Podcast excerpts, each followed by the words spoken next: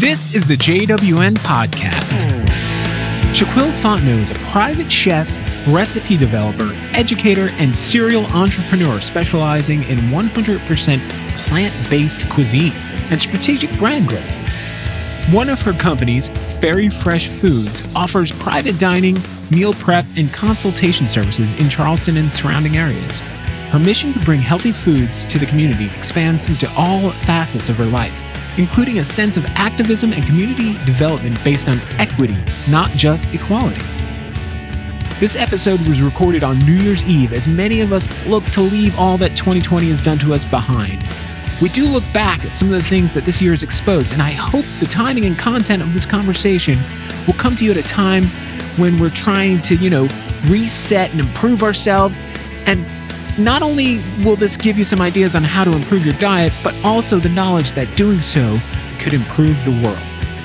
Here's my conversation with the inspiring and ambitious Shaquille Fontenot.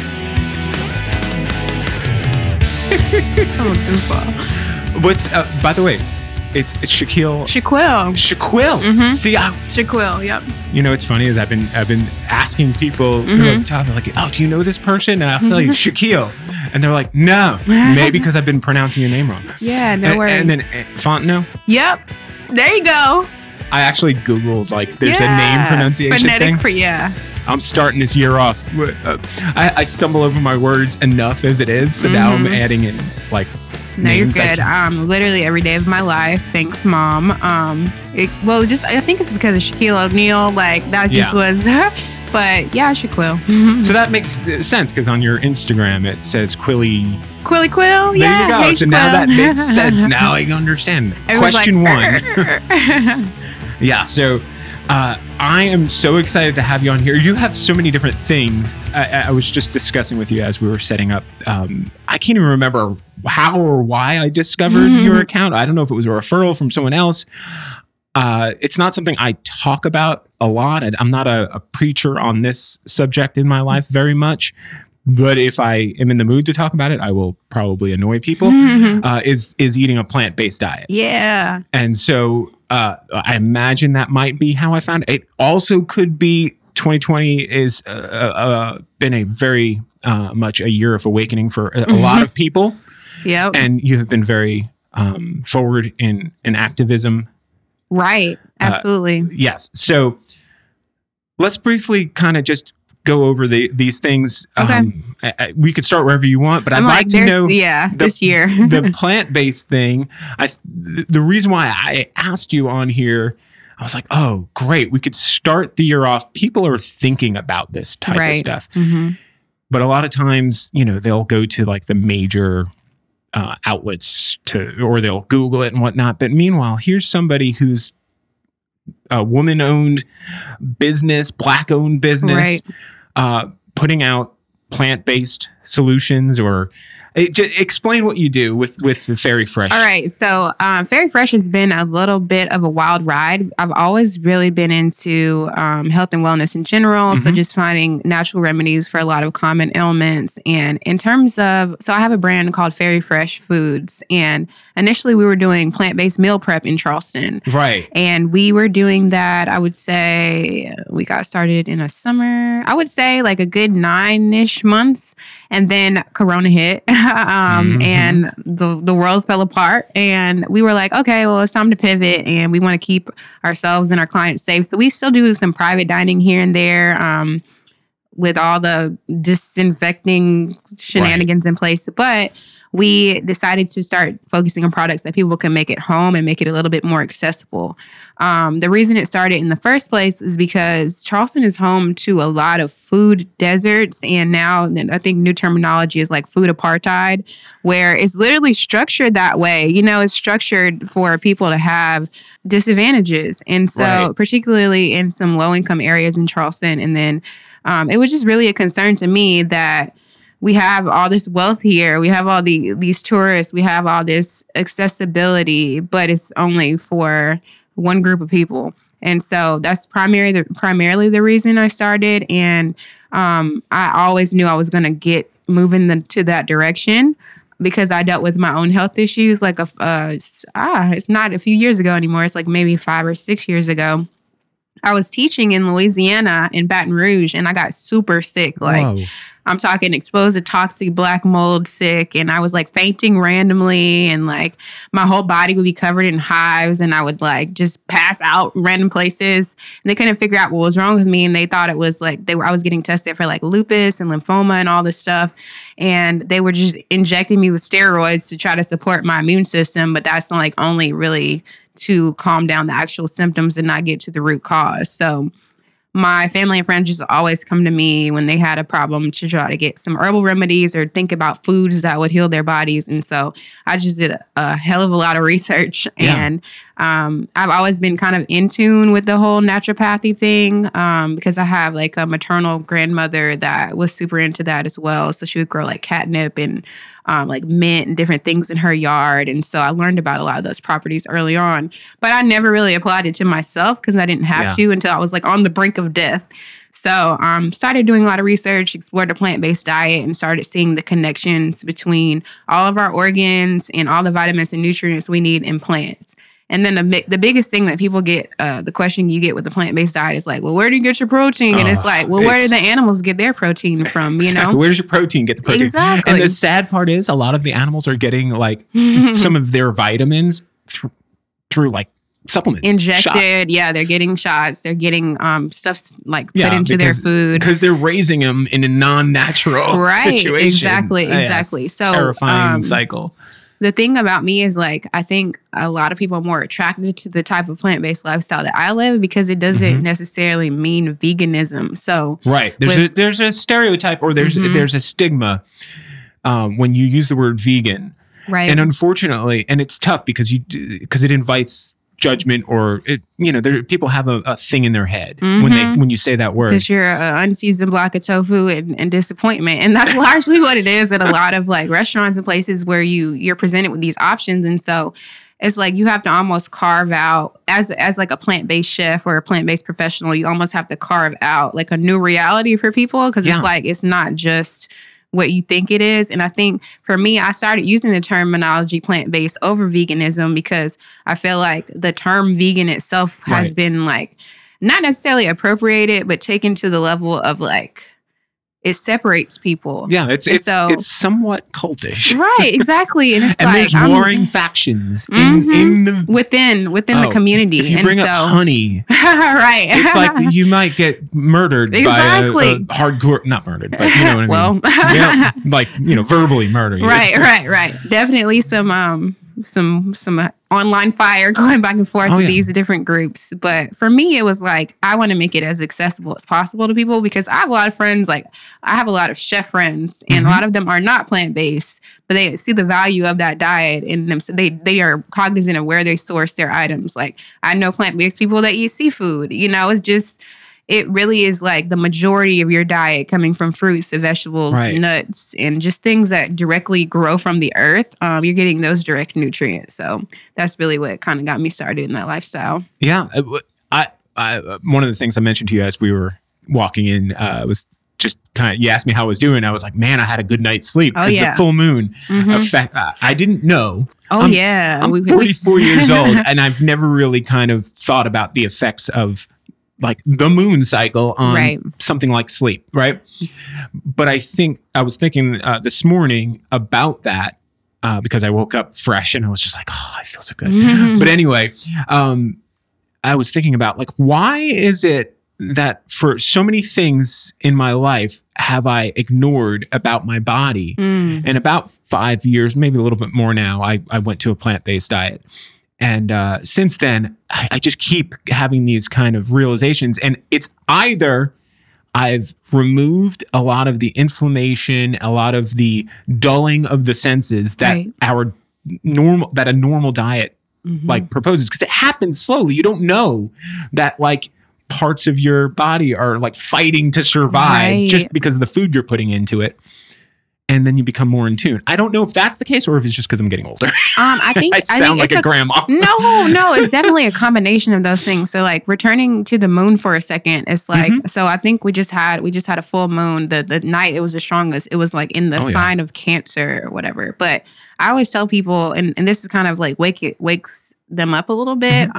Um if the w- the moon is able to control the waves and our bodies Right. are m- mostly water, Yes. then you have to think about that from a scientific level. Then obviously you're on some molecular level, you're also being affected by that. And I think that um, as you kind of become more in tune with yourself, you do clean your body out. A lot of the foods that are like in the standard American diet are really mucus forming, and our body tends to like Right. an alkaline environment. So, if you're more acidic, usually your gut health is not in the best place either. And when I say your gut health, I just mean like your digestive health. Like you're able to eliminate whatever you eat. You feel like you have mental clarity when your gut's clogged up. That's Yeah. the that's where your like intuition comes from. So Yeah. it really there's a connectedness between your body and like the way you're able to navigate in the world. And so it's a combination of like getting older and wiser, Right. but it's also like if you have mental clarity, you're able to make better decisions for your body and you know in your general life too. I, I think when you clear the path, hmm uh, as far as removing all of uh, all of that inflammation, that mucus forming stuff, all the things that all things that we eat. People are so in love with cheese Mhm. that even though most people are at some level lactose intolerant, right? Right. Uh, even though they know that they will feel awful They're like later, they still eat it. right. They still put milk in their coffee, Mhm. even though they know that, like, for the rest of the day, they're going to be like, you know what I'm saying? Like, they'll just do it.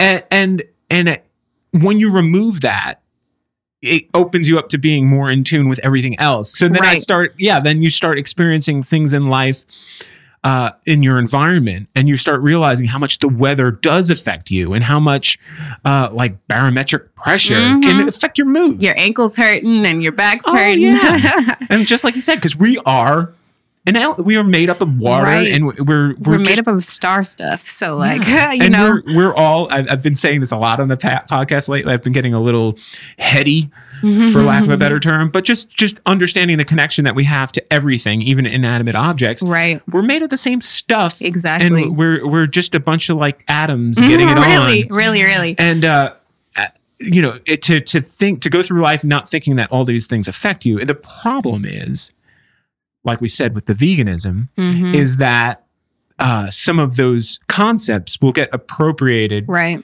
by groups that feel like Elitist You're not part of them. Yeah, it's almost like an elitism to a, to a certain extent. And I think that um, it's not something that people do on purpose, but it kind of just fuels all the current societal standards. Like Right. you, even with, I know we were talking about this new app, Clubhouse, right before we Yeah. started recording, and it's like you, people almost are drawn to exclusivity to a certain Mhm. extent, and that creates like this holier than thou image when you're like, oh, well, you know, I have to have my leafy greens in the morning, and Mhm. then you know my my like herba herbal tea, you know, and it's not it's not the same for everybody. Everyone doesn't have the same reality. Everyone doesn't have the same routine or even ability to you know access right certain things. So it yeah. seems expensive for people who right. d- because you if you can go to McDonald's and get like a whole Mhm. meal for like a few dollars and why a salad's twelve? You know what I'm saying yeah, you go to Verde and Right. you're, yeah you're you're 15 to 20 dollars into your Mhm. meal exactly for one meal right. so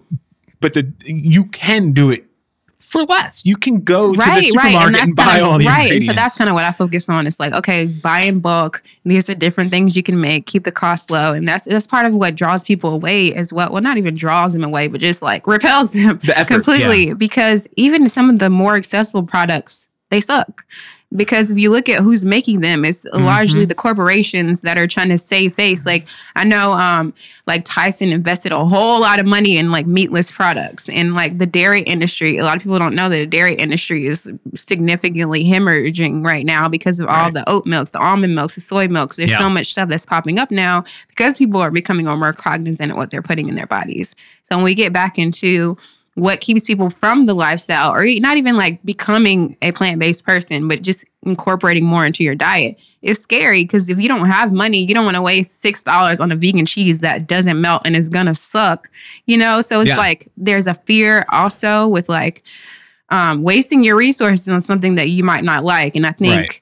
If you give people the tools to be able to make things themselves and try something different or even things that are reminiscent of what they already know it's easier to help them transition or just even Yeah. incorporate more into their diet I think there's also a danger right Mhm. now with the popularity of more plant-based options Right. is the popular is the like you said the corporate infrastructure coming in and saying hey there's money to be made here but they Mhm. need to have these products stay on shelves so they add the preservatives they add the sugar they add the Mhm. salt they add all of the oil they add all of the things that are poison to us right and if you look at like usda standards and fda and all that like some of the products you can say that you're 100% natural and literally just be sugar like Uh-huh. there's so many different nuances in the laws and so many ways that you can as not a even corporate sugar, by the entity. way. yeah. High fructose corn yeah syrup. exactly. Not even real sugar. So um we can't even get that right. Yeah it's just it's a constant battle with having to and that's why people need to be informed Yeah. about what this stuff is. Like if i'm got red dye number five and yellow dye number three like Right. what does that mean? Like did this come from a beetle? Like this come from something that's manufactured in house you know? And it's it's very like Yelp just sent an email like randomly to me yesterday or something like that talking about the restaurants that started in Charleston in 2020. Now, obviously, it's a small number Mhm, of mhm, new restaurants mhm. in 2020. I'm amazed that any restaurant tried to open in 2020, right but uh, two of them or two of the eating places. Well, I guess, um, but Blind Tiger, yeah neon and- tiger and- Neon Tiger. I'm Mhm. sorry. Good, thank you. Mhm. and the other one is the Cafe of Sweet Abundance, uh, which is in Mhm. West Ashley, and, Yeah. and it's all plant based, but it's it's mostly desserts. Mhm. And the problem I have, I'm like so happy that there's okay, Right. here's vegan or plant based options for dining, um, but it's all junk food. Yeah, and that's something like food. one of my friends was talking to me about that. And of course, you know, I'm very happy for those Yeah. that are able to have success during this time. Um, but again, because it's Charleston, you have to be cognizant of the community that you're serving. And do we really need like more burgers and pizza, or do we need some flavorful alternatives? And I Mhm. think that's an opportunity for you to sit down and think, okay, are there some people that maybe have not have a platform or don't have a voice that we can uplift and maybe do collaborations with to make sure that it's more of a communal effort than us Yeah. just assuming that this is, you know, a lot of people in Charleston when they're starting things, it's like ching ching, like you think about the dollar sign and the dollar Right. amount because there is a lot of tourist foot traffic and stuff like that. But for longevity purposes, like are you fostering that community? Are you being creative or are you just is it a gimmick? right? So, Are you you just know. trying to get rich, uh, quick scheme thing? Right, right. And no shade to these people that are, you know, opening up, but I think you just have to be mindful about it. Yeah, and, and uh, my whole struggle trying to explain to people, like, because you know, uh, my wife, for example, she's she's in real estate. She has somebody that wants to do some business with her that keeps inviting her and me over to their house for dinner, and my wife, who's she doesn't eat the same way as I do. And she's like very standoffish. She's Mhm. like, no, my hu-, and she finally said, my husband's difficult.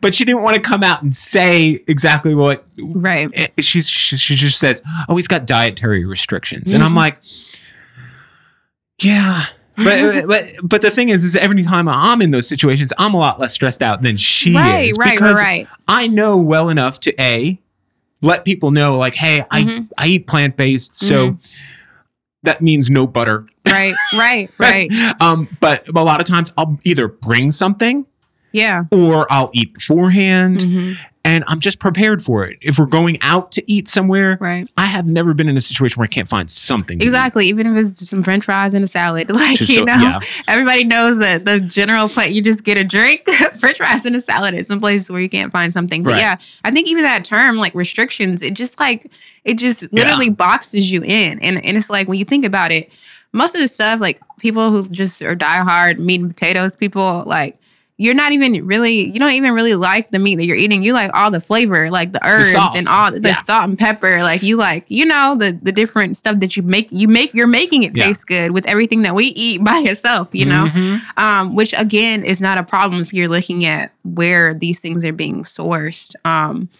but I say all that to say, I think we really just need to look at the terminology that we use and Right. whether or not it separates people or brings them together. Because this year has been so traumatic for a lot of Yeah. people in so many ways, and um, we we both know that it's not gonna just change overnight when the new year hits. No, Um, people have very wide eyes. They're Mhm. open. And that goes back to what you're saying about the awakening. Like, Yeah. I think the time being forced to sit down and reckon with yourself and reckon with the systems that you're a part of and the things and people that you are aligned or not aligned with. Um, and people can feel that friction, whether or not it's like transitioning. You know, you, you know when you need to move Mhm. to a different job. You know when you need to move to a different place. You, your body will tell you. Right. Like When it's your time. your body keeps a score, and so we're getting up every day, and like you're we we briefly mentioned it earlier, but it's like when do you become more aware of what you need? And I think that's really getting back to the root of Mhm. of who you are and like how you can best support yourself, and that's why I like using plant based in general because everything is not for everyone, and that's fine. Right. There are That's some body types Right. that would not do well on Mhm. a pure plant based diet because historically, you know, if you look in Inuit, they eat fish. Like that's what's available to them. And and you got to look at like from a regional standpoint where people have come from or where they were forced to be you know Mhm. um and i think the the mediterranean diet is one of the healthiest Right. and you got to um i was also like i did a lot of traveling pre-covid and um, it's just really amazing. Like if you go to Peru and you see like a hundred, a hundred different types of potatoes. Like we Mhm. we get the we started getting the purple ones here in the Americas, but it's like yeah. they have every spectrum, every color, even black potatoes, and and going to Portugal, like on the small um, islands, the Azores, like they have just so much abundance in their land and their sea, and you can taste the difference in the Oh, yeah. quality for sure. Um, obviously, because it's literally directly from farm to table, but it's like the more you get out, the more you're exposed, the more you see what's available to you, the more you start to question why do I have this or why is my community or this group of people restricted to these items. And so I know we um we're talking about like food apartheid earlier and you got to think um I think Fresh Future Farm in North Charleston, they're like the only farm in that area that has fresh produce that they grow on literally I think I don't even know if it's a full acre that they have there. Um but everywhere else is just like a corner store with some like Right. corn chips and sodas and it's like if you literally have $37 in your account you're not about to go get a salad when Mhm. you can get a hot dog and some chips for a dollar you know what i'm saying Like, Exactly. and, and and the weird thing is is those prices for those terrible foods are subsidized by the Mhm. government. You're like, well, why why why? right why right, is right. milk getting a, a break? Mhm. The you're bailout. poisoning people. Big big milk, nah. Big Well. dairy, no. But th- and that's what you have to look at too. And I think that's why it's not even like um physical awakening with people paying Mhm. more attention to their diets. They're paying more attention to what's going on in their nation. And I think Right. that's even more important because now we're seeing areas where people have already been disenfranchised for so long and these problems are exacerbated by everything that's going on with covid and everything Yeah. that's going on with all the the fights in the government about 600 or 2000 dollars i'm like y'all y'all are getting paid upwards of you know like 150000 dollars a year to fight over something like it just nonsensical to me in that it's something that we have been okay with Yeah. the status quo for so long and now people are waking up like even in charleston i don't know if it's time to get into this part of it We or can not go. We can talk. But, like, it's a conversation. in Charleston, um, Charleston proper, city of Charleston, they allocated fifty-four million dollars For the to- police. For the police. so For the police, and less than one percent of the budget, when they already had an eighteen million dollar Mhm. deficit this year, but less than one percent of the budget went to urban and community development or community planning. right. And you would think that would be like programming, fair housing, things like that. No, it's really just for construction for some small infrastructure. So it's not benefiting members of the community directly. Honestly, um, when you look at the creating a safe infrastructure for a city, you want to invest in like youth Mhm. programming. You want to invest, make sure people have the resources so they don't get into the school to prison pipeline or whatever. Well- but I'm like allocating $54 million to the police and 90% of their time was spent on low level offenses. It's like, Right. okay, why are we allocating all these resources for people to constantly be harmed instead Why are we keeping that cycle going? Yeah. And well, let's let's let's get into some of the the, the more controversial ideas of uh, that that kind of kind. Well, they've been around for a long time, but 2020 put up a spotlight on them. One of them that I think suffers from terrible marketing right? is defund the police. Right. I hate the term Right. defund the police because it makes it sound like, hey, let's just get rid of the police, right. which I'm sure there are a lot of people who feel that way, Mm-hmm. but that's not what defund the police means. I, I really think they need to just say restructure the police or repurpose the police or Right. re reimagine what community policing looks like. Because when you say defund, what you're really trying to say is you're restructuring it. In, in other words, putting that money, that $54 million, if you were to put that towards community programs, you would have a much more lasting and effective Right. change. You would get rid of the violent crimes and the real crimes that go on. You you would minimize all of that because you would be propping up communities and making them care about the communities that they're in and getting rid of all of this cycle of violence that who's it serving? Like, what's the end game? How does that prop up white people to continue to prosecute poorer people uh, or minorities and keep them like kind of down? Like, how does that even help right. you? Well, that well, doesn't. policing is really profitable for for is it? Or is it the? Well, I guess the prison profitable. systems. Yeah, I mean, it's profitable for those that are um, service members, and it's profitable for those. It, it just it's, Yeah. it's just a big. We don't have no time today to get into all of that, but right, right. It's very what I deep. will say is very important to look at the language that we use. And so when people say defund the police, it's and then literally there was a um, group, Low Country Action Committee, that was uh, in alignment with the People's Budget Coalition, looking Yeah. at how to reallocate things in the budget. And um, the mayor issued a direct statement in response to some of those budget requests, saying we're not going to defund the police. And that language just really kind of jars Right. people sometimes when it's like you've been defunding education, you've been defunding fair housing. Like people don't think about that language. So Right. it's more we we like to look at it as like reallocation of funds. Exactly. So how come we reallocate a percentage of these funds to go into the programming and things like this?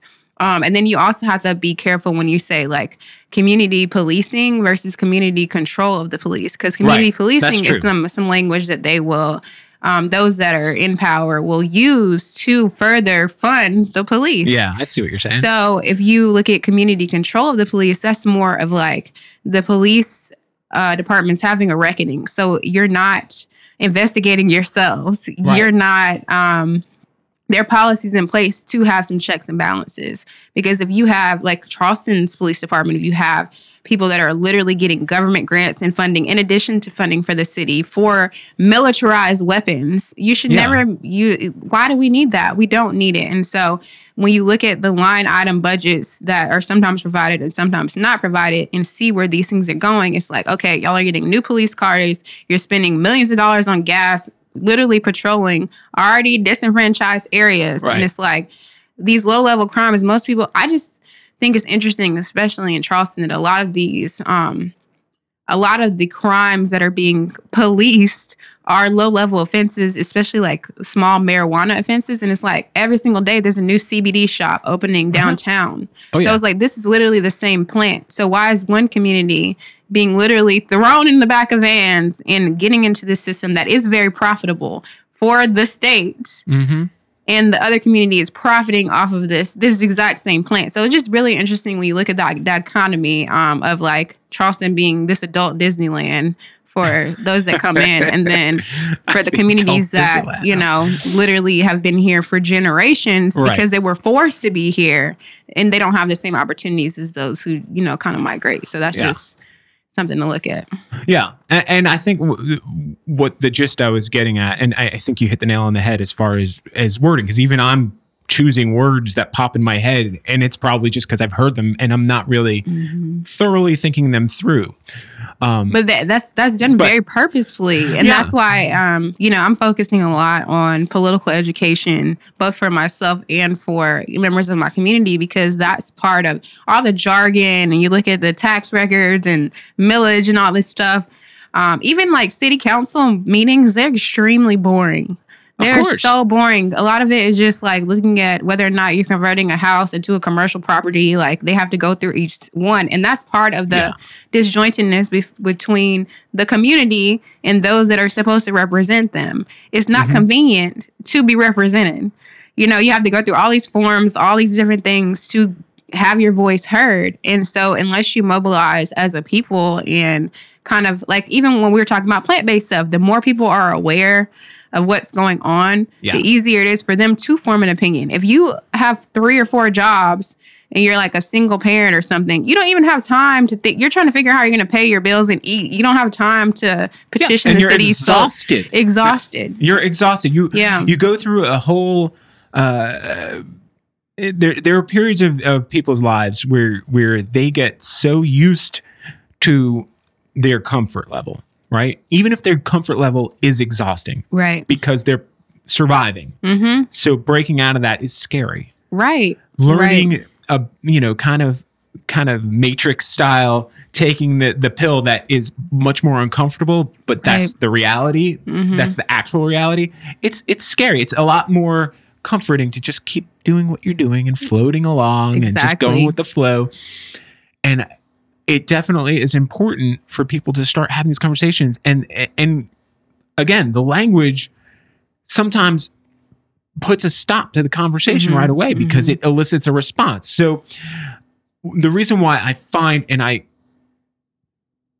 I, I know that I'm not 100% correct or or fully thought out. The reason why I find the term defund the police uh, problematic to me is because it puts that stop in the conversation. It automatically divides people into sides.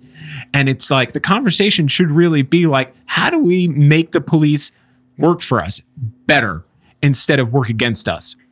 And and when I say for us, I mean for everybody, Yeah, not just think- for the people that are at the top at the current moment. hmm And I think there is like you know re- reallocate, refund, community control, all the all this terminology. Um, you don't need the police going to respond Right. to someone having a mental health crisis. Oh yeah. You know, there's so many different ways that we can create a supportive infrastructure. Um, and I know there's a, a captain that I'm familiar with in Augusta, and her role is simply to create community programs. So all they do is like give out food, color with kids, play basketball. You know, it just like really creating this structure that allows people to come and it basically takes you back to your community roots Right. and that's that's different from like uh funding it's basically that's different from funding literally funding state funded violence you're looking at these crimes that like police crimes Poli- police commit crimes as well and like Right. people don't think about that kind of stuff and I mean, so even the president. right, right, right, right, right, right, right, right. But um, you know, we don't have to get too far in the weeds on it. But I think it's just very important for people to educate themselves and just Well- not to look straight up at the media and just you know take everything at face value because Yeah. it's a very calculated approach in the information that is given to the people to inform their decisions. And Right. like you're saying, people are so busy, there is just easily digestible content, is phrases that are repeated over and over again to perpetuate that confusion Right. Because people don't understand the amount of agency they actually have. And um, I think we've we saw it over the summer. We we're seeing it now with um, a lot of different cities mobilizing on a huge Mhm. level, like the Jacksonvilles and Chicago's of the world that literally have forced their uh, representatives to sit down and reckon with uh, you know reckon with themselves. So Right. And I think uh, uh, let let's let's briefly not it doesn't have to be briefly, but let's let's touch on the events um, of in Charleston when we had the, the the big protest that ended with like a violent small group of violence um just destruction of property van- vandalism. It wasn't really violence against people for the most part. I think there might have been a couple of cases. Um and the struggle i have i was i was there that day during the day uh, participating in the protest because I've strongly I marched with my daughter. Strongly feel like something needs to be done. We need to be out there. We need to to make sure people hear uh, everyone's voices. And I wasn't a witness to any of the stuff that that happened later on that night, right? And, and I really do feel like the response that like everything that transpired that day was so baffling and so concerning as far as because now when you in in when you talk to people and I shouldn't say people, just when you talk to some people now, a lot of people actually, they will refer to it as the Charleston riots. And I was like, I was there. There was no rioting. I, I think the overwhelming majority of people weren't there to riot. But guess what? We've been told since the 60s that, you know, the fuse is very short and something needs to be done. And not much, a lot has been done, but not nearly enough. And so when these things keep happening, and now we've got it for years now, since Walter Scott, we've got things on video proving that this, the accounts of this violence are true. And it's still happening. So what if if we're a country and a and another country keeps bombing us and keeps killing our citizens, eventually we're going to war. So to get angry at people for taking it to that violent level, what do you, where's their next step? It, all the peaceful stuff has not been working. The hands across the Ravenel Bridge didn't have the effect we wanted it to. So to go and call it the Charleston riots, I'm like, that's that's not fair. That's like it's it's it should be called the Charleston.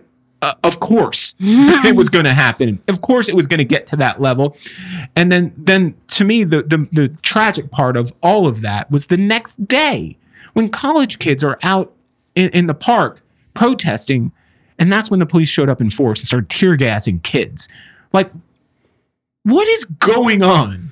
What's going on is uh, just a sheer audacity.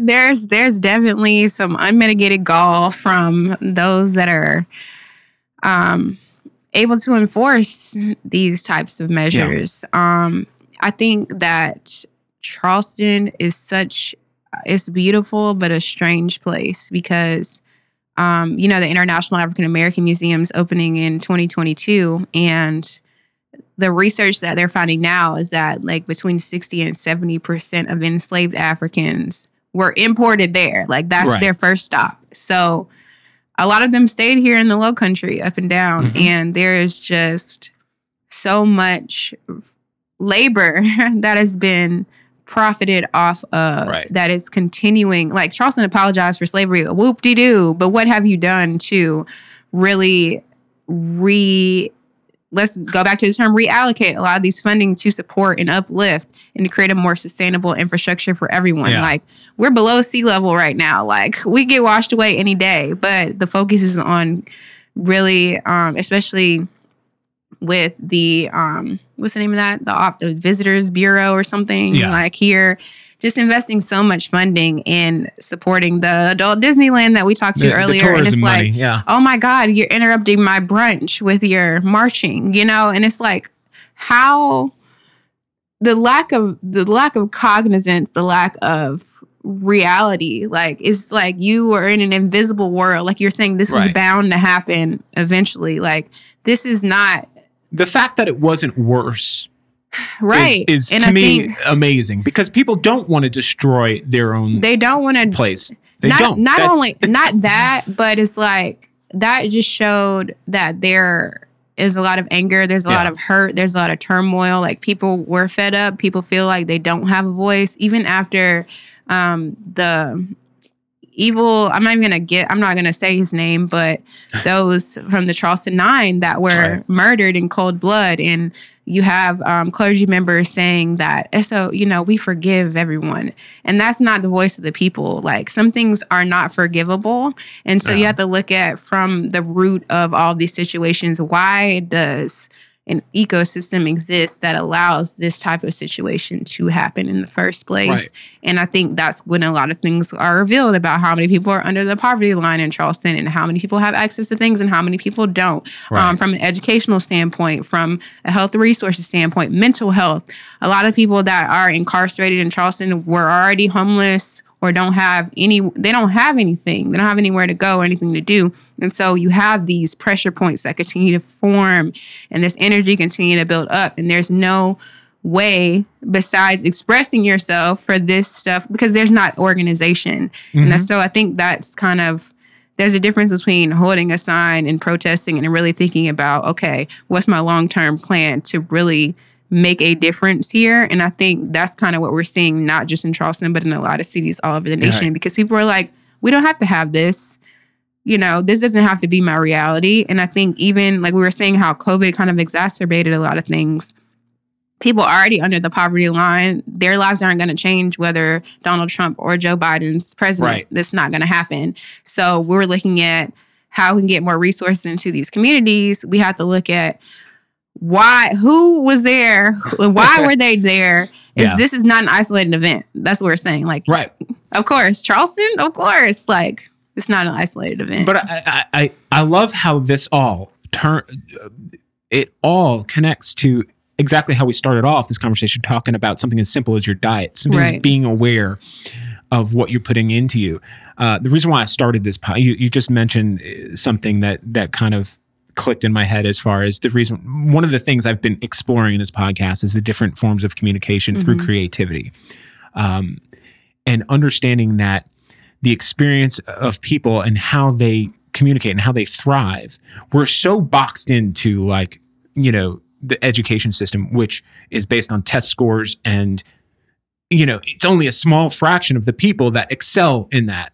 Whereas people in general have so many, a vast different way of excelling and communicating and offering um, greatness to this world right. that never get their feet off the ground, that never get recognized. And um, I, I think when we start going into the core level of these things, uh, of of reimagining not just uh, government and policing, but reimagining education, right. because then it all starts to make more sense when we realize, hey, this kid who can't do arithmetic as well as this other kid is amazing at something else. Right. He could be a tremendous coder. There could be like technical Mhm. skills that, you know, and I think you're right about everything being connected on that that deep of a level. Like we need to a lot of a lot of our problems are rooted rooted in like mm, I'm gonna just say it, the capitalistic structure that we have because it's it's always like it's a me, me, me, me, me type thing. Like even I was mentioning to you, this might be a good time to get into it. Like I was in corporate for a while and it was like, um, it was basically I worked for like a technology broker. So if you have um, just as a quick example, if you or I needed like phone service, we might call Verizon and be like, "Oh, give us a phone" or whatever. Right. But we would work with like the Discovery Channel, and they would need 500 phones or something like Mhm. that. So it was like mass um, purchases of technology, and our partners would get paid on those. So I was like in charge of marketing for them, and we would you know go to conferences in Vegas and all these Philadelphia, all these different places, and they would spend hundreds of thousands of dollars on parties and stuff. Mhm. And it's like Those clearly are not right, cheap. right, exactly, and like just it's an escape from from your daily life, I guess, the Yeah. corporate world. Um, but anyway, it just just really after a few years, I was just really taken aback with how much money was wasted, how Mhm. many resources are actually available. And then I know I briefly mentioned earlier when I was sick, I taught in Louisiana, and I also for for a brief time taught in Mississippi. And it's like when I was in Mississippi, I was like, "Is this America?" Like I really was just Mississippi thrown for is weird. I was man. teaching. It's. I was teaching like five minutes away from where Emmett Till was murdered, and it was like literally across the railroad tracks. Difference, like barren land. Like I know you've seen those aerial shots of like the U.S. Uh, Mexico border, and it's Mhm. like just a complete, complete difference. But um. I say all that to say, like, that really just made me cognizant of how many resources are available. And I think having that experience of like these kids coming to school and they're like, the only food they get for the day is the free lunch that they get, you know? And um, a lot of like public charter schools that are popping up now still get government funding, but they can follow their own rules and infrastructure. And that means a lot of contracts for like transportation or food and things like that. Mhm. And so a lot of systems are built like that. And it's to for profit and not for the the actual person. Like it's always profit over people and not people Right. over profit. Well, that's the capitalism thing. Right. I mean, if Mhm. you're a publicly traded company by law, you need to increase your profits every year. You need Yeah. to make more money. yeah. The the the the thing that I struggle with being like a middle-aged man at this point, a white middle-aged man who's been in business and, and run businesses for most of my adult life.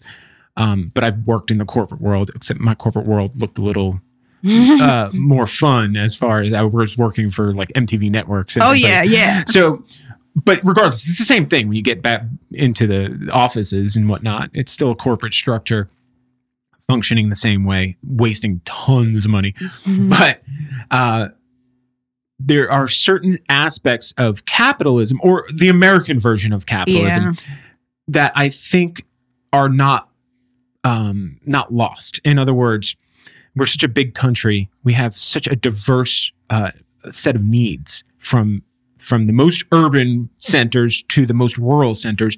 Very very different needs, right? Uh, very different political mindsets, very different uh, spiritual mindsets, and how do you, how do you, you know, herd herd these cats?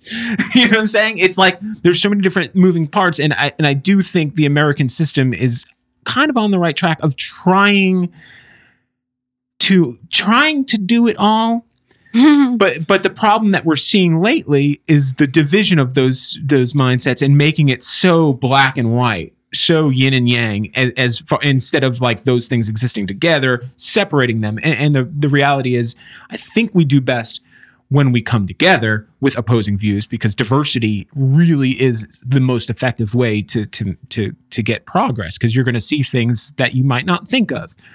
Um, and i also believe wholeheartedly from what I've done with through my life is when you're comfortable, as we said before, even in any aspect of your life, the ability to to change becomes a lot harder.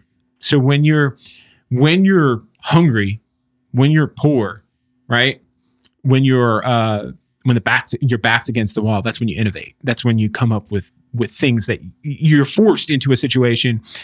And so kind of what and I'm I'm not trying to play devil's advocate. These are just conversations I have in my head where I fight myself.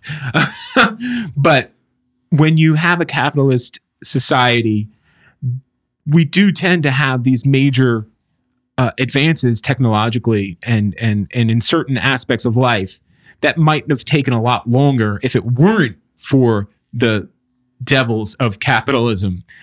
Because put people's backs against the wall, uh, you can see what that would look like. On the other side, when you look at what the whole world of scientists coming together, not for profit, but for the greater good of humanity, you look at how fast we came up with a vaccine to this coronavirus, how much faster we were able to get this thing created, tested, and starting to, to, to, to be deployed. You go, okay, that is an example of maybe democratic socialism type of mentality where it's like, yes, we have this desire to make money. We have this desire to stand out and to to excel, but we also need to take care of each other. Right. I and, mean, and so it's like it, I, I do I do have faith that America can get this right.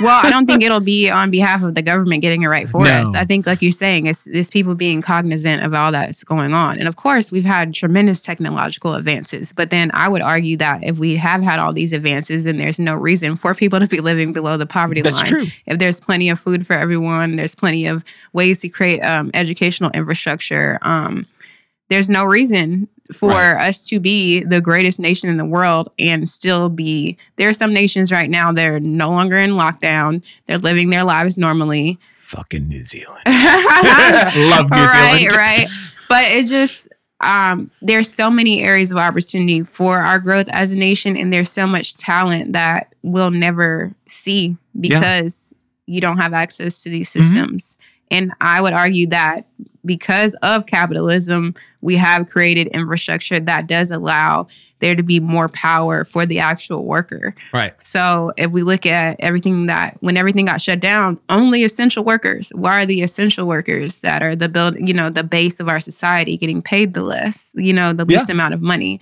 Um, and so when you're looking at it like that, of course we want these giant technological advances, but why should it be based on exploitation of the most vulnerable groups of people in our nation? In the world. Not Right. just our nation, but in the world. Because Right. like Right. you know, in order So- for those those companies to remain profitable, they have to keep pumping out new stuff.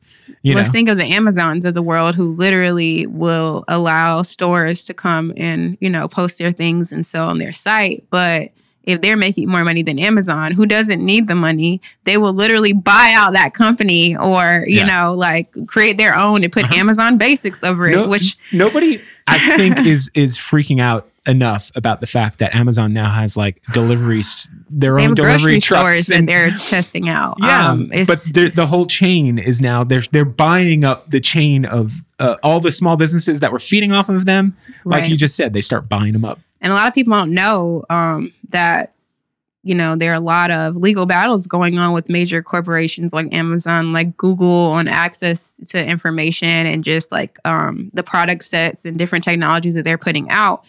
And there, I don't think there's a really good infrastructure to monitor that type of stuff. And Right. that's when I always say return to the people and what their needs are. And if you have a corporation where the leader of the corporation has more mo- more money than can literally be spent in a lifetime. right when they they can't. Is that not using it. ethical? Is that ethical when your workers don't Yeah. get breaks when they have to work 18 hours? You know what I'm saying? And so I think maybe we should look at that a little bit more in reforming the structure of these organizations, what they're giving back to society versus taking out of it. Um, Right. And then that would be a new conversation for how we can turn the tide as a nation.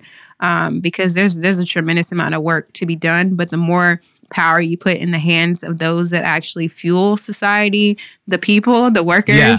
taking care of them from their their healthcare, educational, um, basic sustenance needs. Mhm.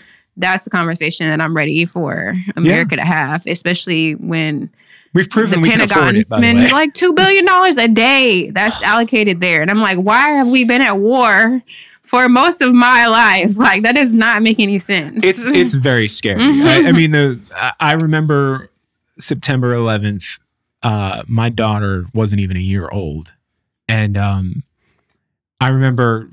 Well, I was in Manhattan. I, it took me all day to get home. It, a lot of walking, Oof, a lot But, of yeah. yes. Just it was it was a nightmare. Not nearly as bad as the nightmare that other people were living with, but it was just like an emotional like roller coaster not even a roller coaster it was just a free fall emotionally that day and then to get home and, and and hold my daughter and look at her and go like i don't know what this world i brought you into is going to be like because this is messed up like Mhm. and and i unfortunately you know it's we've never stopped fighting after the events of that Well, I mean, that's and that's what if we could just talk about like the status quo, like you were saying, once you are, I think you said it earlier. I'm probably going to butcher the way you said it, but essentially, like if you're used to something every single day, it's harder to change. right yeah And that's how it is as our nation. Like our our nation was founded on stolen land and built on Uh-huh. the backs of stolen people. You know. oh yeah And so you can't really progress from either a capitalistic standpoint or any other structure of a, of the society itself until you address the reason that all the disparities exist in the first place. Right. Um, and until you make it a priority to address these things and to actually fuel resources into not creating equality because that's not that's not going to work. Right. Equity in these then we need more equitable systems because you know, I could be three steps down and you give me five apples, but somebody that already has 10 gets five. You know, Yeah. that's not creating an equitable system. So um, I'm, I'm actually really hopeful because of the shift that we're seeing, the great awakening as it is, the age of Aquarius. There's a lot of people Yeah. that are um, realizing that they don't have to accept they don't have to accept it. Even like one thing that really like shook me up was at the beginning of COVID. Um, they were like, okay, because people didn't know what to do. The government was Right. freaking out. They were like, okay, rent moratoriums, mortgage moratoriums. Um, yeah, go get free testing. I'm like, so basically, what you're saying is all this stuff existed already. You Yeah, just chose proved that it could- not exactly and, and it uh, the free one of- food, free water. Like, one of the big takeaways from this year uh, on a on a country level or global level, but just to watch the failing of our health system uh, in in a, quite a dramatic it's fashion. scary. And the fact remains, there are still people.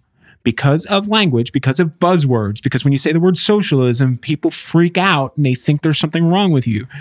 But when you look, and they'll attach it to anything. They'll attach it to like, oh, is that water coming out? That's socialist water. Yeah, Like, it's what- so funny. Like going down to Florida and seeing like the billboards, and it was like, no socialism with the giant. It's so funny, Well, like just seeing. but but the reality is is look at what com- uh, countries who aren't socialist but have socialized medicine that Right. have uh, you know uh, they, they take care of their people at the Well, that's basic saying. level. taking care of their people. So people are now Yeah. saying, I'm not taken care of. So why does this government exist? You know what I'm saying? And yeah, so well, who now are they taking care right, of? who are they representing? Who are they taking Right. care of? And so people like are just seeing it and they're like, "Oh no, oh no, we're going to do something about this." So um it's really exciting time. I think that everything that we saw over the summer is just the beginning. There's going to be a great deal of I don't want to say uproar or hoopla, but we're going to just definitely see um, some changes. And I Yeah. think it's necessary for us to have that idealized society that we want. And it's definitely not going to happen in your lifetime, my lifetime, but we can definitely get closer by informing as many people as we can. And, and I honestly, this is something that somebody said to me, and it clicked, and I, I won't forget it. Uh, and it's it's you know it can sound cliche or whatever, but I, I remember having like kind of like a little moment years ago of just kind of like I feel like I need to contribute or do more for the world, right?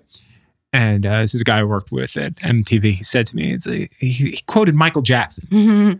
and he, he basically said, "If you want to change the world, you got to change yourself." You, you know what I'm saying? You got to you got to take care of yourself first. Um, um, I'm not giving the exact quote, but you know what I you know what I'm referring to. yeah. Um, man in the mirror. So uh, that goes back to how we, the whole reason I want Yeah, to bring you in here it. Brought it all in full because circle. Because I want people to understand when you start taking care of yourself, right. when you start removing the sludge out of your body, hmm and when you start becoming more in tune and and and and recognize that you have a lot more control over your own body than you know In your you- own life, too. and then you can start branching out then that that river starts flowing out to every aspect of your life and life becomes a lot more um Abundant. abundant beautiful Mhm. and and I, I'm going to give you a little. I'm, I'm going to give you a little backstory on me because I actually want to talk a little bit about yeah, you. let's do it. But I'm going to give you a little backstory about my my uh, plant based um, experience uh, because I got into it for health reasons, right? Purely for health reasons. Uh, But in the back of my head, I always had this influence. One of my favorite bands from a teenager was a vegan Mhm. band from Canada, you know, um, and, and I grew up in the punk rock scene. So there was always different factions of people with different philosophies on life and and and uh there veganism was the had that's how I learned about veganism, right? Is through that. And I was just kind of like, okay, that, those people are weird. You know what I'm saying? Like it- but it's there. You you learn about it, you know about it, you're aware. Um and then about five or six years ago, I I, I weighed a lot more. Uh, I had let my life because I was so busy doing everything else. I wasn't taking care of myself at all, and and and I was about sixty five pounds heavier than I am now. Um, and I started to like get scared. I had a couple of of situations where I was like, "Oh no, like this is something has to change." Mhm. Like my back was up against the wall, um, and I discovered Joel, Dr. Joel Fuhrman. He has a book about plant whole food plant based eating, and so I, I followed that. And I mean, I lost sixty pounds within two months. Wow. It dropped off me. People thought I was uh, sick. Yeah. Like people really thought there was something wrong with me. I was like, no, I just changed my diet and I stuck to it. Um, but what happened? The, the reason why I'm saying all this, giving this preface, is what happened after uh, not even that long, but after some time eating that way, the ethical aspect of it started to seep its way into me. And then I started to become like very aware of of the pain and the harm that we're causing through our diets. And uh, I don't know where how you got to to where you are, but I I do feel like when people st- start to make those changes, you can't help but allow those that Mhm. love into your heart. Right. It's uh, it's really sneaky the lifestyle. Yeah. Um, it really, like you were saying, that kind of happened for me too. So actually, tomorrow marks my tenth anniversary of being plant based. Wow, Yeah. So and you're um, very healthy. Yeah, I think so. um, yeah, I became a vegetarian, I think in um like right probably like junior senior year of high school and then Uh-huh. when I went to college I was um trying to get more into veganism, plant-based lifestyle and I did it for health, purely for health reasons because I just had so many like immune and inflammatory issues even when I was growing up and everything. You know, it's harder to control like when you're living at home what is available to you. If you're like a broke kid, like you can't Yeah. just go out and just buy, you know, whatever you want. But when you get to the school and you have this giant salad bar with like 50 different toppings, you can experiment, you can try Mhm. new stuff. And that's a, and really a culinary awakening for a lot of people when they leave home is like trying new stuff that they, you Yeah. know they wouldn't normally. But for me, the community that finds you, you know, you were saying you follow, you read books, and I, I followed this girl named Fully Raw Kristina. I'm not at that point now. I can't do the Fully Raw live. Okay, I, I need my like pastas and all that stuff. Yeah. But um, she would just talk about like how good it was for animals, and then I was always kind of very in tune vibrationally with like. You know, I'm, I'm a pretty mindful po- uh, Mhm. person, so I do my meditation. Like, I need to be doing my yoga because I'm a little crunchy right now, This year's been, right? I- Like, yeah, that's a struggle um, for me it's a this year. struggle, but like everything really makes sense. And we were talking about earlier how we're all made of star stuff, and how like even Mm-hmm. the mics here, like you, I mean this this room we're in is pretty cool right now. It's a lot of technology in here, but you wouldn't want to sleep in here because like all the the currents coming through the ports will really affect you know your sleep. Like even having your phone really close to your face at night will throw it off a little bit. Um, but like starting to think about when, what you're putting in your body. If these animals are literally cramped into space, injected with stuff, Yeah. scared and like angry and and upset right before they die, and you're eating that, like that vibrationally transfers to you as well. It's And so that from an ethical standpoint of like the emotional well-being of animals, I was never like a tree hugger, plant-based person. I really didn't care about PETA, no offense, PETA, Right. and all those, you know, other organizations. But as I became more cognizant, I was like, oh, it kind of makes sense. and you stop and then you think about leather. right, or you think about like the environmental effects too, and you start reading facts about cows and all the methane. You're Mhm. like, oh shit, like we're destroying the earth because we're farming cows, and we could just be feeding people like rice and beans, you know. Yeah. Um, and even like all that, like you were saying, this is an advantage of having the technology of a capitalistic society is that now they're inventing all this new stuff as alternatives Right. to that. Um, so that's that's cool too. But There's like, a benefit to it. There's also a curse to it, but it, but the right, greater benefit from a technological yeah. standpoint. So there's like a lot of um from a from a metaphysical standpoint where you're jumping to this lifestyle, you're just picking up on all other like people Yeah. do like um you'll see hashtags on Instagram that'll be like vegan for health, vegan for life, vegan for animals, vegan for the environment, vegan for everything. So it's Mhm. like once you're in it, you just start seeing the connections between everything Yeah. else. And I think a lot of people that do change their diet become more radicalized because their mindset, their life, everything is Mhm. shifted. And so it's like everything that I've known as ordinary is actually something that they just told me was to Right. and that's and i think that's also like a uh, not necessarily a suppression technique but it's convenient Yeah. for you to be uninformed it's really beneficial for Mhm. the powers that be for you not to know how certain things work including your body Right. including your body so um There's there's a sadness when when the discomfort of your existence becomes the comfort because your, your our bodies are just designed to be comfortable. right We're, designed to protect ourselves. and it's scary to change you're constantly in a state of discomfort, Mhm. and that's how your body identifies its level of comfort,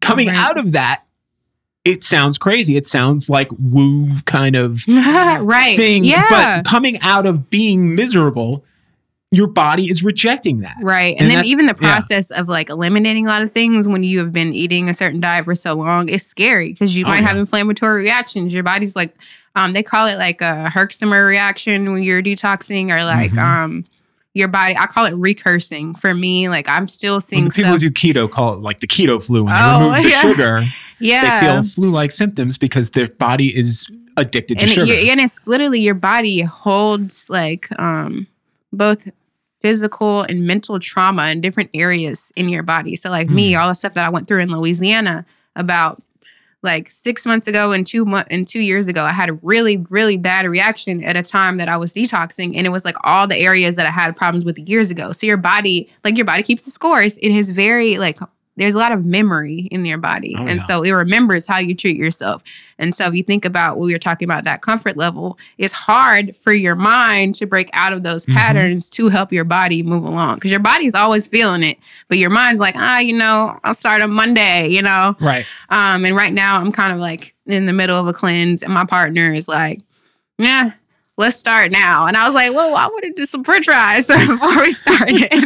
it's it's it's the I don't know if you ever smoked cigarettes in your life, but that's the the quitting smoking mentality is like, all right, this is my last pack. Mhm. Instead of just throwing the pack away, you're like, You're I'm like, yeah, why it? You know, like I got some chips in there. But yeah, Yeah. no, I think that um is really a gift to yourself when you start becoming more cognizant. And like like we were saying, it doesn't have to be an expensive process. No. It doesn't have to be a cold turkey type situation. Like I know when I was first vegetarian, not even like completely because I don't eat dairy now, but not even completely plant based.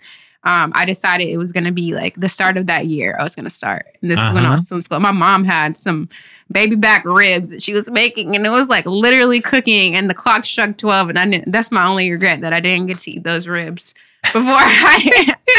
even now, like the smell of bacon is just like it's just a beautiful smell to me. But also, when you from an ethical standpoint, I'm just like, yeah, you know, let that little piggy live, and I can just put Yeah. some smoked, some liquid smoke. in. well, I, I mean, and to address the ethical standpoint, uh, I think for people who do, who it is beneficial for them to eat plant based, I'm not plant based, I'm sorry, animal based products. Mhm.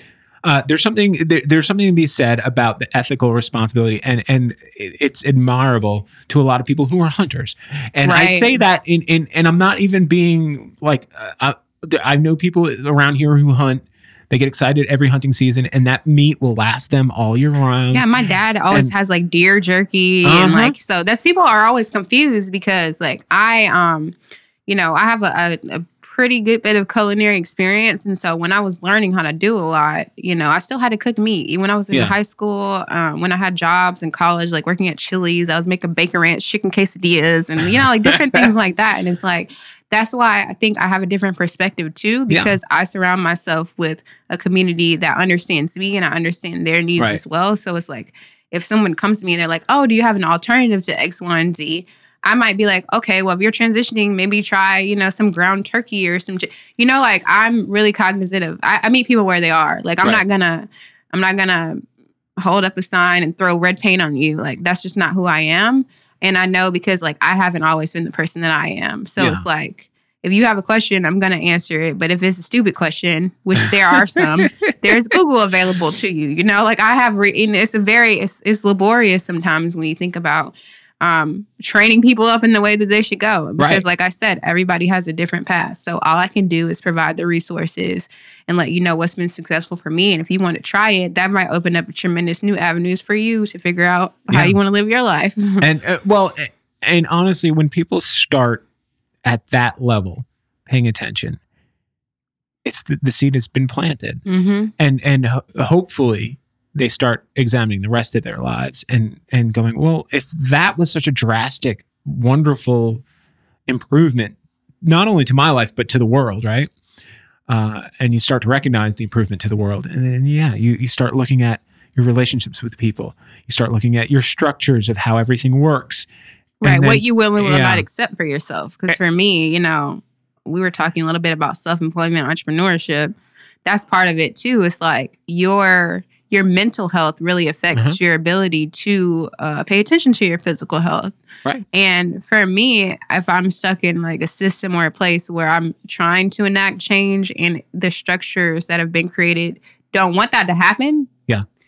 it I can't exist in that space. Mhm. So I had to carve out my own spaces, and that's that's scary. That's super super, super scary. scary. Like, um, and it's definitely not a lifestyle for everyone. But I will say that there is something for everyone. Right. So like, if your job is not working out for you, and it's literally like, I know. Mm, sorry for anybody listening that might know, but my last position, I literally would go to work early just to sit in the parking lot and like hype myself up to walk in the office because I was just so anxious and like that going back Wow. to gut health like you know your your body releases chemicals in response to stress and that happens over and over again like your body has that memory you're not going to be able to like if you're not eating all day because you're stressed out and you're stuck at your computer and you're answering emails and stuff like that and you don't eat until like eight o'clock that day. Like your body isn't remembering all this. It, it Right. likes patterns, it likes routines, it likes being taken care of. You're basically like a plant with more complex emotions, Yeah. essentially. But I, again,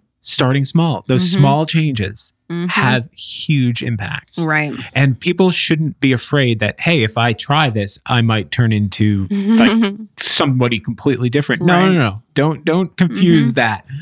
What I'm saying is it opens the doors to, Right. to to and and if that's the outcome, great. If it's not, whatever.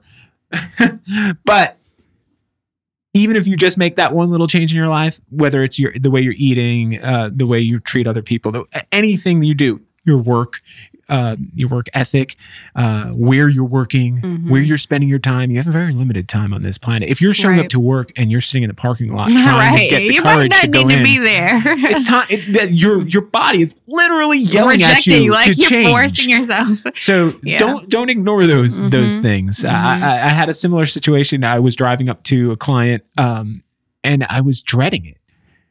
And I, I talked to my wife about it, and I was like, I, I think I need to start culling some clients that if I'm pulling up to somebody and I'm feeling dread to go in and, and deal with whatever it is, and it's nothing life uh, changing as far as what I'm doing, but I'm like, oh, maybe I need to change some Right. stuff here. I think it's really important that you um, mention your wife. Shout out to her. Oh, yeah. um, but it's important to have that community because if you're kind of like dealing and mulling over these things in Mhm. your head over and over again, no matter what it is, like that can get you in a cycle in itself. And so it's really like healthy if it's not necessarily having a partner, it could be your friend or Mhm. like, you know, a team member or something that you Yeah. feel or A even like member. writing it out. Yeah. Like really just you need to chunk out these thoughts and figure out if you're it's not necessarily like an examination of if you're overreacting or not it's an examination of like if you're creating worry about a problem or if it's a real problem and Right. having that clarity really helps you so much because you can if somebody's like oh yeah you're totally right like you know not necessarily that you need validation but it's important to have like that sounding board almost Mhm. and that might help you jumpstart the confidence to do what you need to do and i think not only with like us talking about how our clients our jobs sucked at the time or not even that they sucked it just wasn't for us like that's that just not something that we aligned you, with right giving you messages. and that's why when we, we you know we came full circle with everything but it's so important for me to foster that community and that's why i made that pivot from just like making Mhm. food to giving people the tools to make it themselves or even like when we're talking about um like activism work you can't be a celebrity activist you just can't No. i don't care how many podcasts you have i don't care like what your platform is you have to build a community Mhm. you have to understand the needs of that community. And that's the only way that you can change on any level. It's like addressing it and then working out how we're going to deal with this now. right. And there's a lot of power in, I think, that. Well, let me ask you a question about when you kind of um when was there a a thing that happened in your life? Because obviously your experience through your life living all throughout the south is a lot different than mine. Um w- was there a a turning point for you that opened your eyes in a certain way? Like like was there an event or a thing that happened to you personally that said i'm going to make this change in my life or or i'm going to get involved in this way Well, I mean, I feel like I've always been a bit of a rebel, like a radical Uh-huh. person in general. Um, just the the way that I was schooled, um, the people that I was around as I was younger. Obviously, there were there were the deaths of a lot of young black men when I was in college, and that's when we really started, you know, doing more protests and sit-ins and. I guess they called them like die-ins. We just lay on the ground and stuff like that. But I really started when I became an educator, um, I looked at the disparities on a deeper level, like why these systems exist, why they happen in the first place. I got involved with an organization called LEE, which is a Leadership for Educational Equity. And that kind of started um, showing me where resources were allocated and like how systems and things were set up. So beyond the the trauma of blackness Mhm. and just kind of constantly being exposed to deaths and then um, those not being let, let me just say this. They they were definitely legally addressed because the laws were in place that kind of allowed them, them to happen and the response to happen in the way that they were. But i think that it was just a combination of things over time that really just led me to kind of chipped away at you right. Yeah. led me to question why this was happening. And then when I was house hunting a couple of years ago in Park Circle, um, we were there with the realtor and looking in the house, and the realtor just stepped away for a moment. So we're like looking outside, looking in the windows, you know. And this old man calls the police on us. And Oh my gosh. Yeah. And um, I would say like five or six officers showed up. We were literally in the house at this point, checking out the house, opened the door.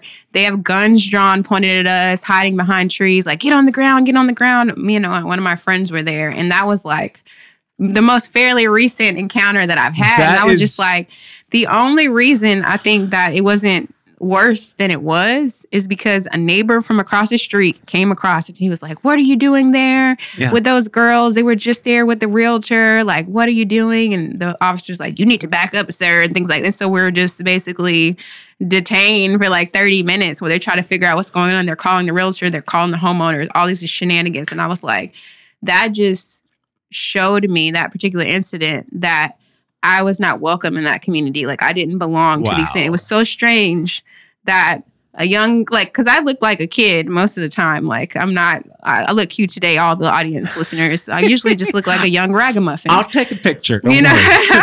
Um, and um, so it just really just showed. I was like, why do you have six officers coming out to? Because this one old man called and said, Right. you know, he thought we were breaking into the house, and we were literally looking at the house to purchase the house. and- okay. So it was like that really just made me think like what the hell like really what was going on here and I think it shook me up a bit after that and I was like you know I, it made me pay attention to different areas of my life like we were saying and like Yeah. okay what no and then I decided to um the fact that you uh, didn't run away screaming from Mhm. just the whole state is amazing. I, I had a not similar Mm-hmm. situation, but on the other end of the spectrum. When I moved here, or um, I guess 16 years ago, uh, I almost didn't, I, I almost was just like, because I was very timid about like- moving. I, I grew up in New York, mhm. you know, so so my m- misconception or preconception or whatever of the South was very like Mhm. what the hell? But I was married to a woman who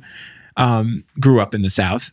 where's your wife from She she's from South Carolina. Yeah, she, yeah. she was going to Clemson when I met oh her. Oh, that's what, okay me So- too I went there so oh she's gonna love you now. she's very hardcore into her Clemson.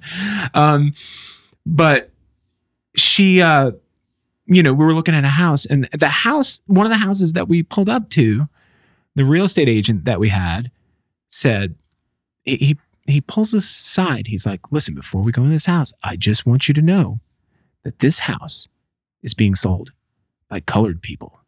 oh my goodness And I looked you at my wife. lying oh my I, god I looked at my wife and I was like, I, I, I was speechless.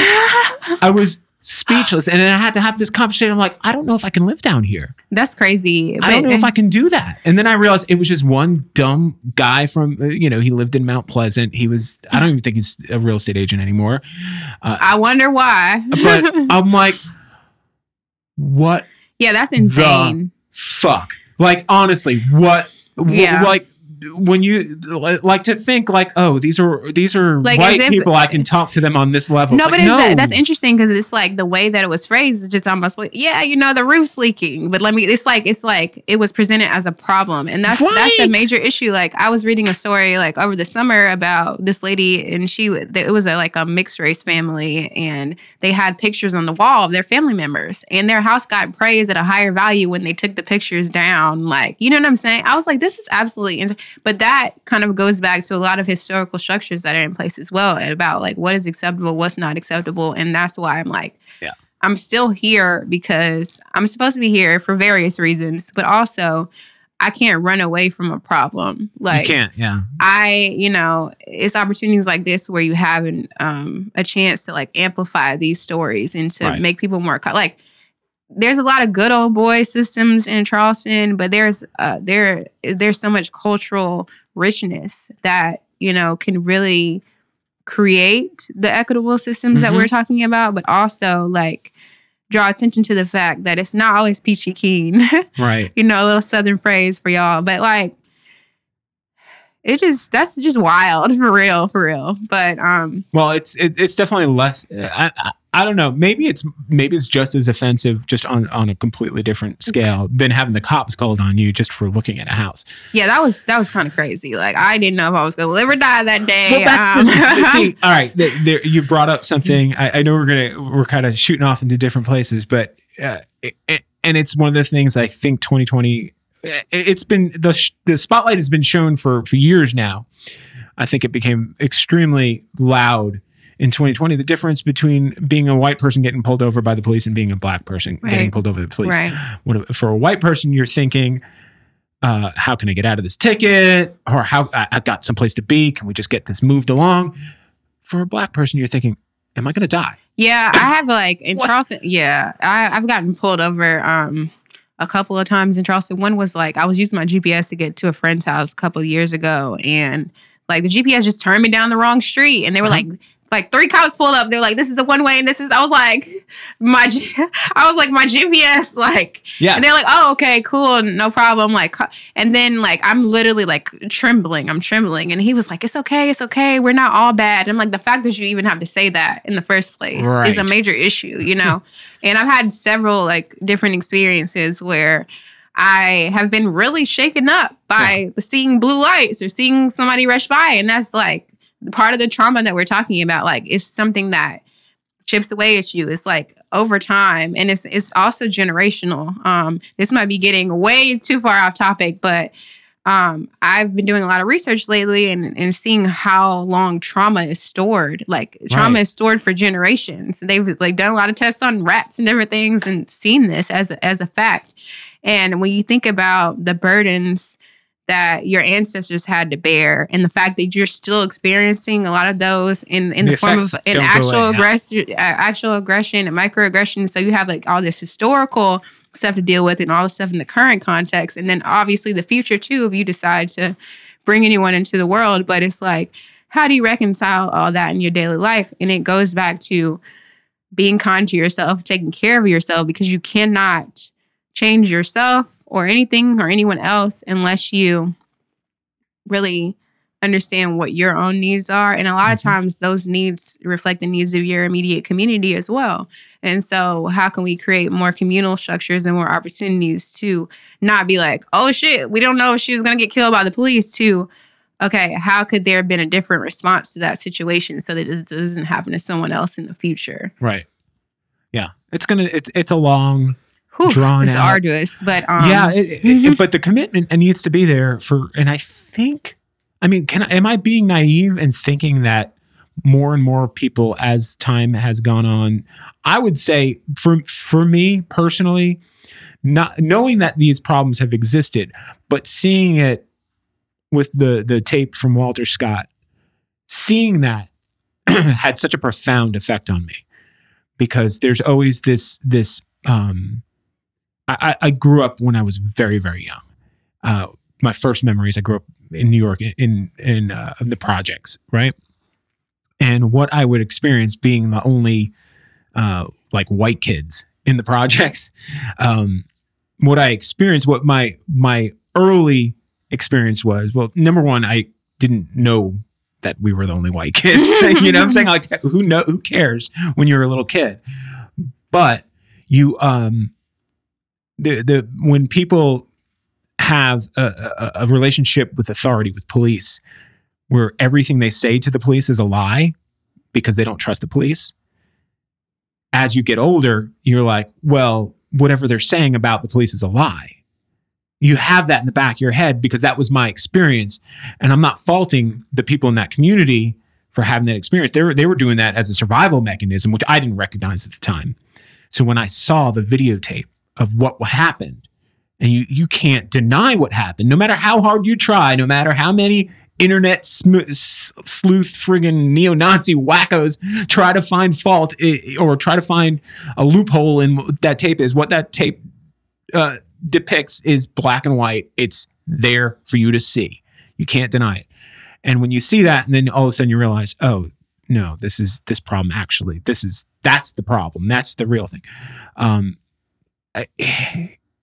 how like I feel like 2020, uh, George Floyd, Breonna Taylor, everybody else, the countless amount of people that we don't remember their names. Right. Uh, I, I feel like hopefully the more that the spotlight is shown on those, the more people will open their eyes and, and recognize, hey, this is deeper than what just happened. This goes back so far. Right. And I think it's going to be a long process to to heal. Right. And I think we can use a lot of those historical examples. I'm hoping that we won't have new examples to uplift, um, you know, how our Yeah. nation is set up. But they also say, I think there's an advantage to this new technological society that we have, how easy it is to whip out your iPhone 12 and record a situation. I think that's um, a way to be an ally. That's a way to, um, you know, create this narrative. So our smart smartphones have given us the ability to become documentarians of our Mhm. actual experience. And I think the more that we can draw attention to everything that's going on, like you said, there will be some massive shifts in consciousness in general. Um, and you know the the phrase "the revolution will not be televised." It had nothing to do with our devices. It's, it's a mental revolution Right. it's the it's a reckoning um like i keep i said this like four times during this podcast but it's like a reckoning with yourself hmm it's is seeing the systems is seeing the patterns is seeing the interconnectedness of everything and i think the people are ready for it Yeah. so it's gonna be it's gonna be crazy but I- it'll be fun I'm going to tie this all up in a bow because I think we've hammered the point home. Is is that if you want to change the world, you got to change yourself. and you have to be honest with yourself and you have to really do some some digging to find out what works for you um, and you got to start stop lying to yourself and that will help you see the rest of the world in a better light and also make the, the things make the changes small change those micro changes that will contribute to the greater good um, and and it's undeniably going to all come down to love love for everybody, everything, love for our differences, love. I, I think the the uh, everything that you're fighting for is wonderful and beautiful, and I'm so happy that you came on here. Yeah, thanks for having me. It's that. awesome. I really, really appreciated the conversation, and um, it's a revealed a lot to me too because we talked about a lot the power of language, and Yeah. it's an opportunity for me to kind of go back and review my notes and think about how you can make things more accessible to people and articulate it in a new way. But yeah, it definitely starts with you. But you can't have an um, individualistic mindset either. Right. You have to remember that you are an extension of everyone who came before you and everyone that will come after you. So Yeah. I'm loving it. the language is tough. The language is tough because I say the wrong thing constantly. I'm always misspeaking because I, I think I've realized over the years that my language probably works best when it comes through like something like music or art. Mhm. So when I use words, I will say the words that I've heard in the past and I'll repeat them. And and sometimes, yeah, it, it, it you have to examine that. There's a lot of self-examination that has to happen. Um, yeah, it, So excited. This is fun. it's so much fun. Thank you so much for doing it. Absolutely. Absolutely.